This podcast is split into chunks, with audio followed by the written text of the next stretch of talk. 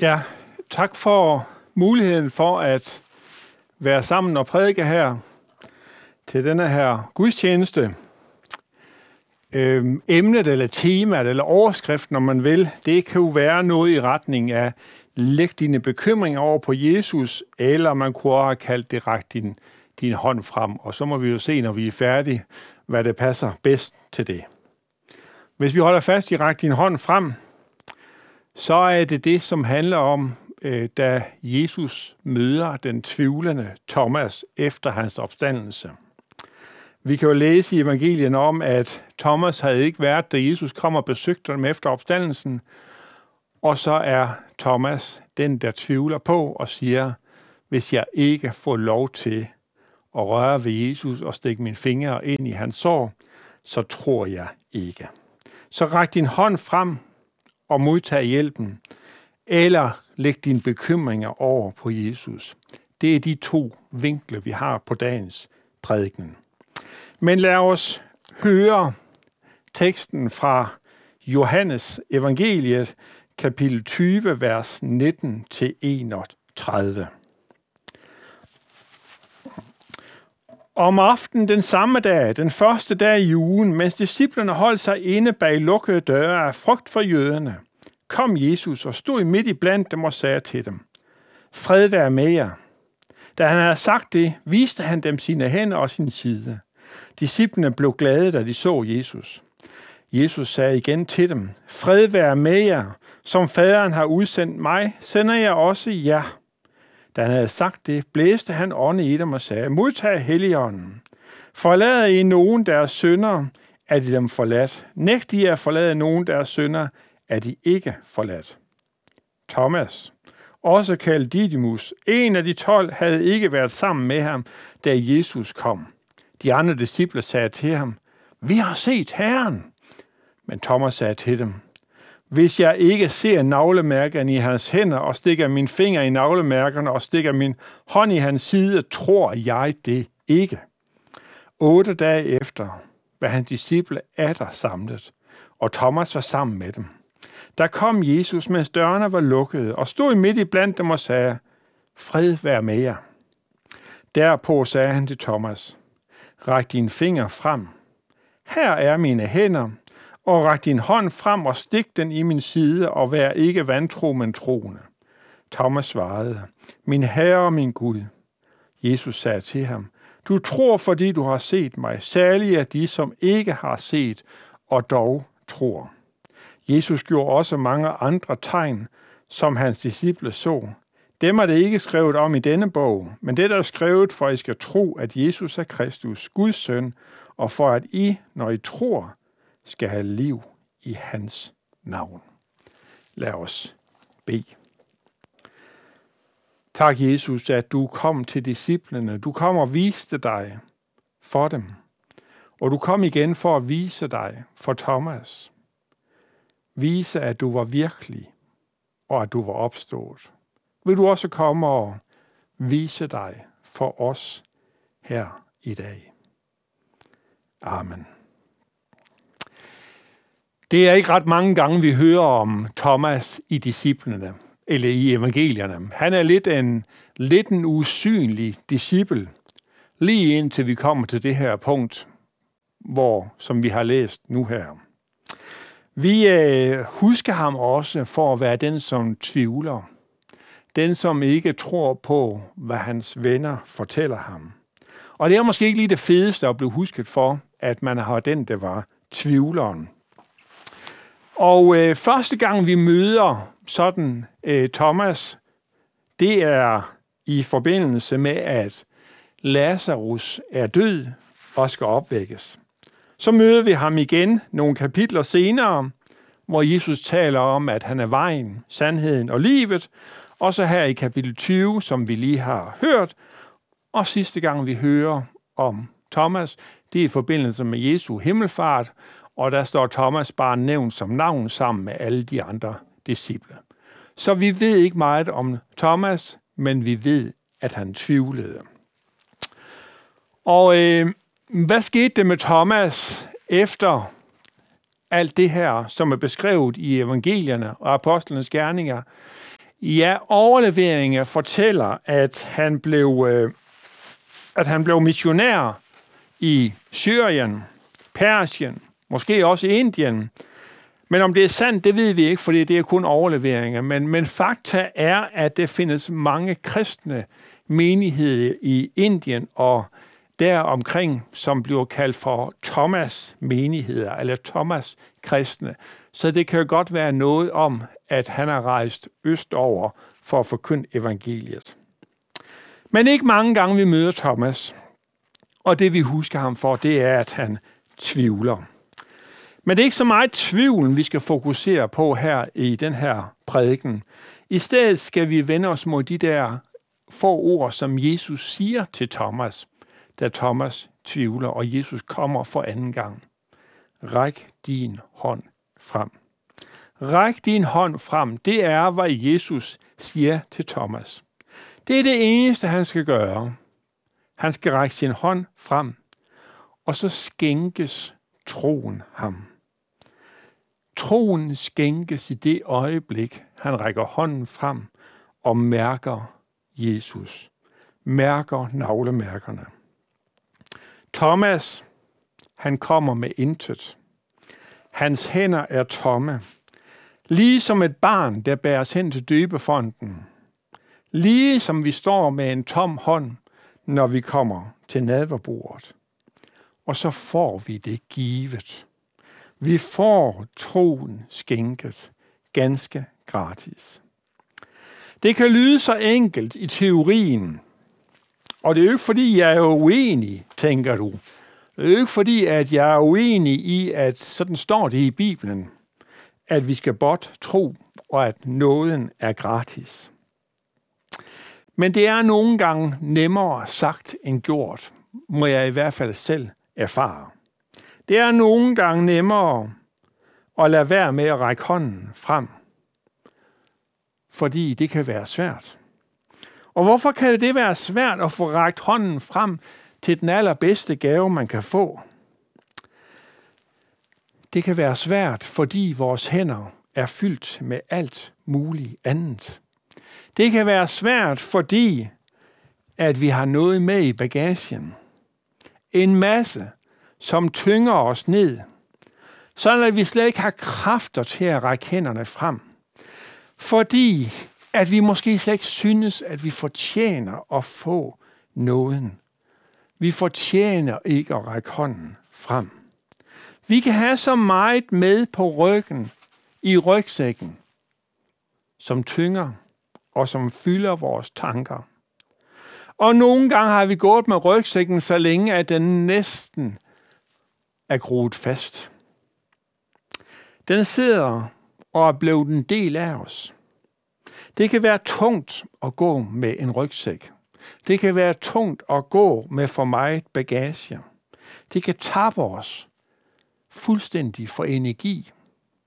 Vi ved det fra den fysiske rygsæk, men det kan også være den åndelige rygsæk. Det kan kvæle vores livsmod. Det kan suge frimodigheden ud af os. Jeg ved ikke, hvad det er i din rygsæk. Men I får lov til at kigge lidt på, med på, hvad det er min rygsæk. I får ikke det hele at se. Det gør I ikke. Men I får lov til at kigge lidt med i min rygsæk, for min rygsæk, den er også tung. Nogle gange er den rigtig tung. Og øh, jeg skal prøve at se, om vi kan få det her til at fungere, uden at lave alt for mange ulykker. Jamen, det kan være mange ting nede i en rygsæk. Og øh, det kan være tvivl. Det kan være synd. Det kan være bekymringer. Det kan være tristhed. Det kan være havesyge. Det kan være travlhed. Det kan være misundelse. Og så kan det være en masse andre ting, som jeg måske ikke lige har lyst til at dele med alle jer. Men nu ligger jeg dem bare op her. Ja, det er meget mere hernede, og noget af det, det tåler ikke engang at komme herop. Det kan være så mange ting, som fylder og tynger på vores ryg, tynger i vores liv. Og hvis vi skulle kigge på nogle af de ting, som tynger her i mit liv, som kan optage mine tanker, som kan være med til at nogle gange tvinger mig helt ned og tager frimodigheden. Tag den kristne glæde fra mig.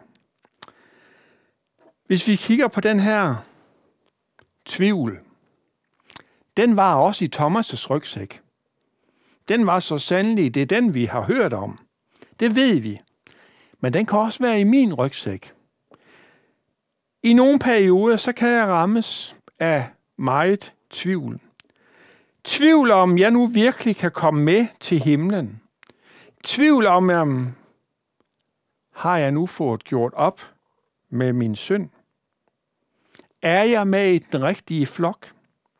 Tvivl om det der med Jesus, er det nu virkeligt? Er det sandt?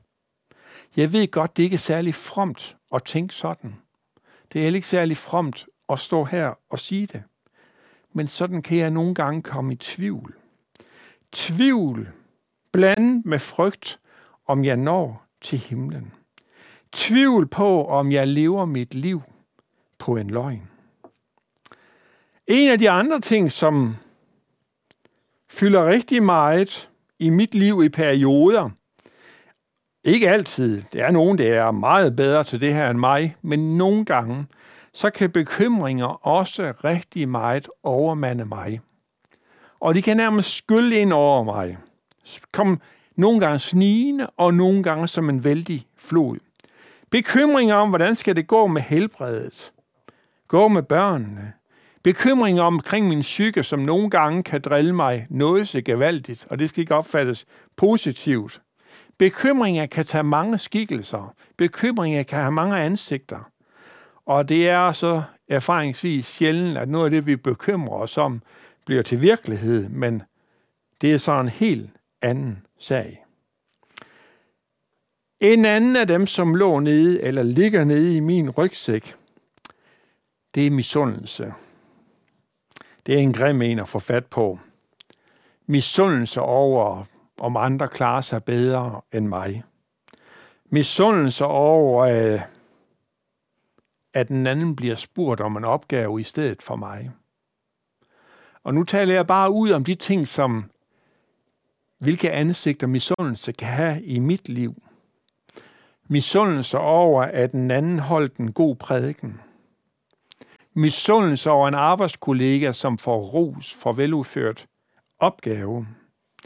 Misundelsen, den kan stikke sit grimme fjes frem på mange måder. Også i mit liv. Og så har jeg også den her, ja, den ved vi jo godt, at alle sammen skal være i vores rygsæk. Den er der jo. Men det er ikke altid, vi vil velkomme os den alligevel. Synd. Vi har egentlig, jeg har egentlig lyst til at lægge den ned igen. For det er ikke rart at blive mindet om konkrete synder i mit liv. Det er nogle gange lidt nemmere at snakke om de der øh, bibelkredse synder, som en har kaldt dem en gang. Ja, ja, jeg får også læst for lidt, jeg får også bedt for, for lidt, jeg får også vidnet for lidt. Øh, men konkret, Jesus peger på konkrete ting i mit liv. Det er synder. Synder, som jeg skal have gjort op med. Synder, det er byrder, som jeg skal have lagt hen til Jesus. Synder kan nogle gange være som sådan gammeldags fluepapir. Klister til os. Klister til mig. Så ligger det også tristhed nede i min rygsæk. Tristhed, det ved jeg om nogen, at man ikke altid selv er herre over. Men jeg kender også til, hvordan det kan sluge al energi ud af mig. Og om hvordan det kan få mig til at lukke fuldstændig ned. Og også lukke ned over for Jesus. Fordi det er bare så sort og så trist det hele. Og det er sådan med tristhed. Og med alle de andre. Jeg kan vælge at selv gå rundt med dem og bære rundt på dem. Eller jeg kan lægge dem over til Jesus. Det kan godt være, at jeg stadigvæk føler noget af tristheden. Men så ved jeg, at Jesus bærer med. Så ved jeg, at vi er to om at bære byrden. En, som fylder rigtig meget i perioder i mit liv. Alt for meget. Og tynger alt for meget. Det er den her, jeg har skrevet travlhed på. Den er tung i min bagage. Travlhed med rigtig mange ting, det kan fylde rigtig meget i mit liv. Og det kan være mange gode ting, jeg har travlt med. Travlt med arbejde, travlt med bestyrelsesposter, travlt med kristne aktiviteter. Travlhed med i og for sig gode og fornuftige ting, hvis man kigger på det. Vigtige og nødvendige opgaver. Det er både på arbejde og kristne aktiviteter. Sådan er det i mit liv. Det kan meget nemt gå Martha i den for mig. Vi husker beretningen om, da Jesus besøger Martha og Maria, og Maria sætter sig ned for at lytte til Jesus. Og Martha, hun har travlt med alt det huslige, ikke fordi hun skal til at gøre rent, men det er jo mange gæster på besøg, så skal det jo sørges for dem. Det kan meget nemt gå Martha i den i mit liv. Det ved jeg. Det har jeg erfaret. Og den sidste, I får lov til at se, den står det havesyge på. Begæret. Ej, det lyder pænere at sige ønsket om at få nogle nye ting. En ny bil. En anden motorcykel. Planter til haven. Elektriske dimser. Eller hvad man nu kan finde på. Det er også en af dem, som er i min rygsæk. Og må det ikke også den er i nogle af jeres rygsække? Jeg ved det ikke, men jeg har i hvert fald mødt mennesker, som også har den her i rygsækken. Det kan være rigtig mange ting, man gerne vil have, og som man nærmest ikke kan leve uden. Sådan føles det i hvert fald i øjeblikket, når man har et stort ønske om at skal ud og investere i det. Ting, som kan føles uundværlige. Og som sagt, så er det flere sten i min rygsæk. Også flere end dem, jeg har taget op på bordet her. Flere byrder, som tynger og fylder i mit liv. Sten, som kan tynge så meget ned. Tynge mig helt ned. Og så er det kun to muligheder med alle de her sten, med alle de her byrder, med alt det, vi har i rygsækken. Den ene, det er, at jeg selv bærer videre på det. Og den anden, det er, at jeg lægger det over på Jesus. At jeg lægger det over ved korset. Hvis jeg vælger selv at bære rundt på det, jamen, så er hele min krop tynget ned af det. Og jeg er optaget af at holde rygsækken på min ryg. Og så er mine hænder optaget af alt muligt andet. Eller jeg kan lægge dem over til Jesus så får jeg skulderen fri, jeg får ryggen fri, jeg får hænderne fri til at række frem. Ja, det lyder enkelt i teorien, men i praksis, det synes jeg i hvert fald i praksis, så kan det nogle gange være meget, meget svært. Sværere, end man kan forestille sig. Men det er og burde være ganske enkelt. Det kan også være en god idé, hvis man har nogle ting, som man mærker, det fylder i mit liv. Så kan man tage en sten og skrive derpå. Ikke putte den om i rygsækken fysisk, som jeg havde gjort. Men så kan man tage stenen, og så kan man kaste den ud i havet. Eller man kan lægge den hen ved et kors. Eller man kan tage en seddel, hvis det er noget, man tumler med. Noget, som man kan mærke. Det tynger mig ned det gør, at mine hænder er optaget, så jeg ikke har hænderne fri til at række dem frem, til at modtage evangeliet, til at modtage nåden fra Jesus. Så kan man også skrive en seddel, krølle den sammen, smide den ud til dagrenovationen, så er der nogle andre, som kommer og fjerner dem. Lidt som et billede på, at vi lægger det over til Jesus. Det er en anden, som fjerner vores byrder. Det er en anden, som er død for vores synder. Det gør, at vi får to hænder fri, som vi kan række frem. Læg vores byrder hos Jesus. Ræk vores hænder frem. Fordi når vi har hænderne frie, så er vi frie til at, når vi går til nadver, modtage hans læme, modtage hans blod, sådan at vi ikke rammes af hans vrede. Og du skal ikke blive mismodig, at hvis du efter at have lagt en masse sten over ved korset, skrevet en masse sædler og smidt ud i skraldespanden, at det så dukker syndige tanker op igen. Det skal du ikke blive mismodig over. Smid det over ved korset igen. Det er plads nok over ved foden af Golgata. Og ræk så frimodigt dine hænder frem. Mærk navlemærkerne. Læs i evangeliet, hvis du får brug for det. Læg dine hænder i dine tomme hænder. Læg din bibel i dine tomme hænder. Og læs ordet. Lad det arbejde sig langsomt ind, så du glædes over det, finder ro, finder trøst, finder hvile. Og ladt stenene ligge over ved korset. Du er blevet sat fri. Hjælp din næste end med noget praktisk, ikke fordi det vil skaffe dig adgang til himlen, men det giver så mange muligheder, når vi har fået rygsækken af skuldrene. Gå en tur i naturen. Glædes over skaberværket.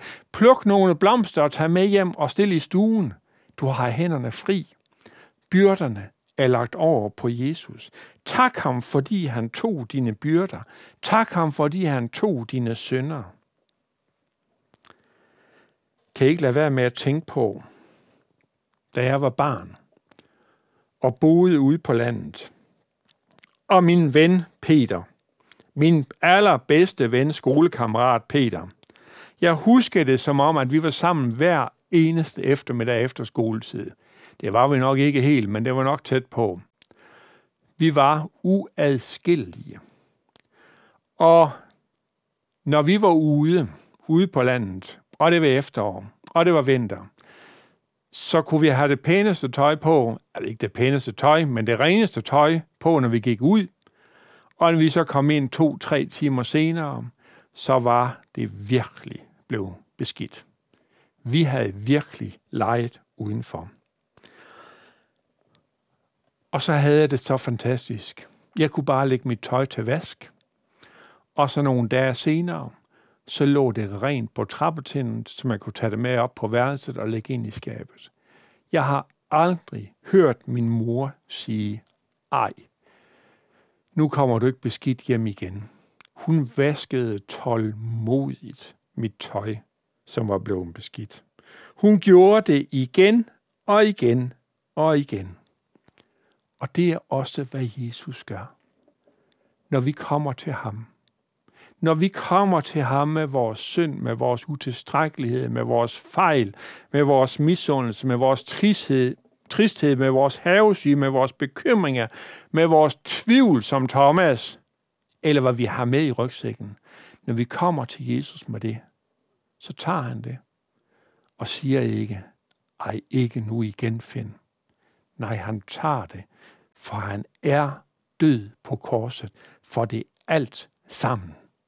Han er ligesom min mor, vasker, og så kan vi få de reneste klæder på igen. Læg dine byrder over på Jesus og ræk din hånd frem. Amen. Lad os bede. Jesus, vi forstår det ikke, at det virkelig kan lade sig gøre, at vi kan komme igen og igen og igen til dig med alt det, som vi gør forkert, alt det, vi mislykkes med, alt det, som vi burde have gjort, men ikke får gjort. Vores misundelse, vores tristhed, vores travlhed, vores havesyge, vores synder, vores bekymringer, eller hvad det måtte være. Tak, at vi må lægge det ned ved korsets fod og række vores hænder frem, og så må vi få ganske gratis nåden fra dig. Amen.